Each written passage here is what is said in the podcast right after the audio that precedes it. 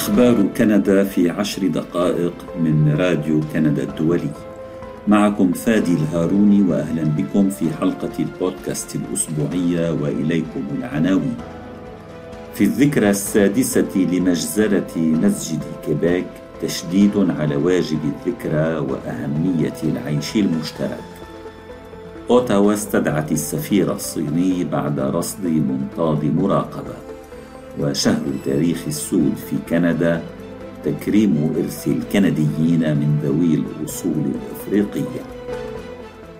التفاصيل من راديو كندا الدولي. جرت يوم الأحد الفائت مراسم إحياء الذكرى السنوية السادسة للهجوم المسلح على مسجد كيباك الكبير وذلك في قاعة الصلاة التي كانت مسرحا للجريمة الدامية قبل ست سنوات وبمشاركة رئيس الحكومة الفيدرالية جوستن ترودو ونائبة رئيس حكومة كيباك جنفييف جيلبو ونواب من أحزاب مختلفة في مجلس العموم في أوتاوا وفي الجمعية الوطنية الكيبيكية. وهذه أول مرة تقام فيها مراسم إحياء الذكرى في هذه القاعة التي فتح فيها الشاب ألكسندر بيسونات النار على المصلين في التاسع والعشرين من كانون الثاني يناير 2017 موقعا ستة قتلى وتسعة عشر جريحا. من بينهم رجل أصيب بشلل رباعي.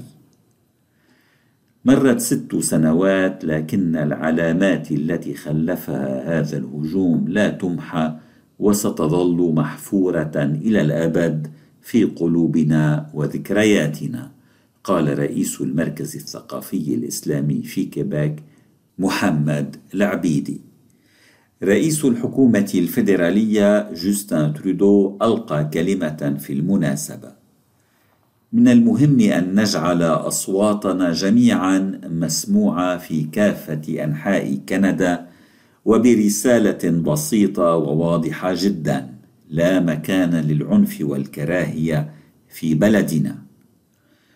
منذ ست سنوات أصبح التاسع والعشرون من كانون الثاني يناير يوما صعبا للغاية ولا يزال الألم شديدا للغاية قال رئيس الحكومة الليبرالية.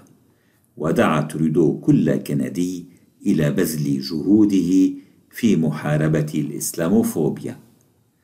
نائبة رئيس حكومة كيباك جنفييف جيلبو ألقت أيضا كلمة في المناسبة. حكومتنا معكم وليس فقط كل تاسع وعشرين من كانون الثاني يناير من السنة. بالطبع علينا هذا الواجب لإحياء الذكرى تجاه إخوتنا الستة وعائلاتهم وأطفالهم. لكن علينا القيام بذلك كل أيام السنة أكدت جيلبو. جيرار ديلتال وهو نائب عن حزب المحافظين الكندي الذي يشكل المعارضة الرسمية في مجلس العموم كان حاضرا أيضا وشدد على أهمية العيش المشترك. يمكنك الاشتراك في أخبار كندا باستخدام التطبيق الذي تختاره أو عن طريق زيارة موقعنا على الإنترنت راديو تريدونيون كندا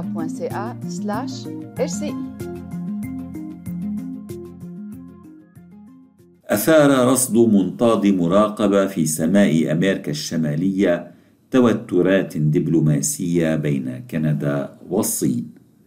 ومن جهتها أعلنت الولايات المتحدة عن إلغاء الزيارة المقررة لوزير خارجيتها أنتوني بلينكن إلى الصين بعد أن رصدت جهازا من هذا النوع في أجوائها. وفي أوتاوا قالت وزارة الخارجية إنها استدعت أمس السفير الصيني كونغ بيو لمناقشة الحادث. سنواصل التعبير بحزم عن موقفنا للمسؤولين الصينيين من خلال عدة قنوات اتصال أضافت وزارة الخارجية. الكنديون بأمان قالت من جهتها وزارة الدفاع الوطني مضيفة أن كندا تتخذ الإجراءات اللازمة لضمان أمن مجالها الجوي. ومن غير المستبعد استنادا إلى تحليل للمعلومات الصادرة عن الجهات الرسمية وعن شهود عيان أن يكون الجهاز الذي أبلغت عنه كندا هو نفسه الذي أبلغت عنه الولايات المتحدة من قبلها. واليوم قالت بكين إن المنطاد هو بالفعل من أصل صيني وأكدت أنه ذو طابع مدني ويستخدم في البحث العلمي مثل الرصد الجوي. وفي مجال آخر تبنى أعضاء مجلس العموم يوم الأربعاء اقتراحا يهدف إلى دعم استقبال عشرة آلاف لاجئ من الإيغور وغيرهم من المسلمين من ذوي الأصول التركية فروا من الصين ولا يزالون يتعرضون للترهيب من قبل نظام بكين وقدم الاقتراح بمبادرة من الحزب الليبرالي الحاكم وتم اعتماده بالإجماع. ما حدث تاريخي ويشكل إشارة واضحة إلى أننا لا نقبل انتهاكات حقوق الإنسان ضد الإيغور قال مقدم الاقتراح النائب الليبرالي سمير زبيري في مؤتمر صحفي. ويشكل الإيغور وهم مسلمون سنة يتحدثون لغة تركية يشكلون المجموعة العرقية الرئيسية في إقليم شين جيانغ أو سنجان في شمال غرب الصين.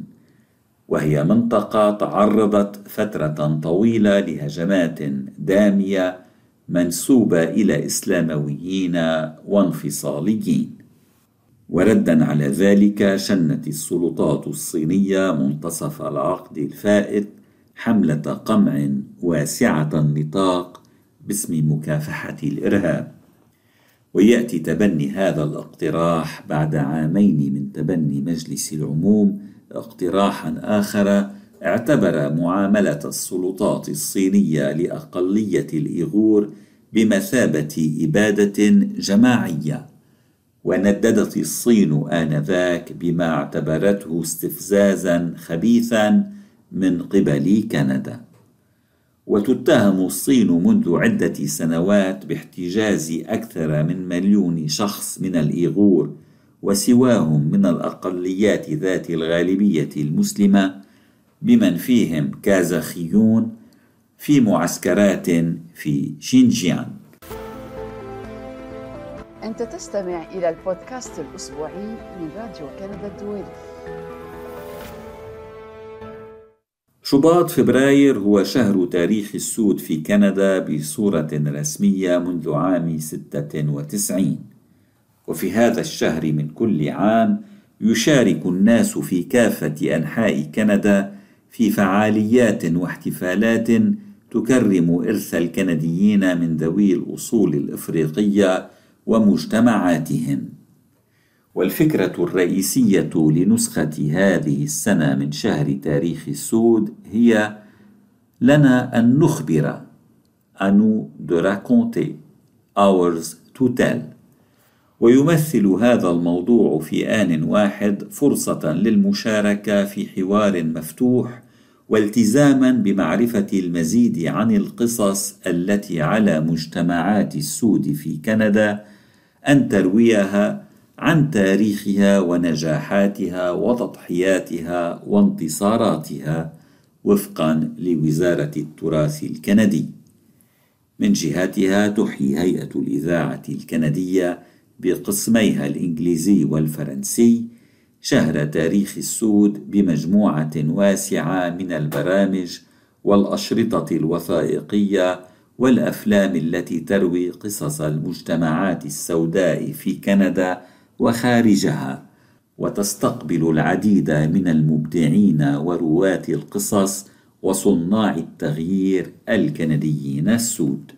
حلقة البودكاست لهذا الأسبوع انتهت، شكرا لإصغائكم.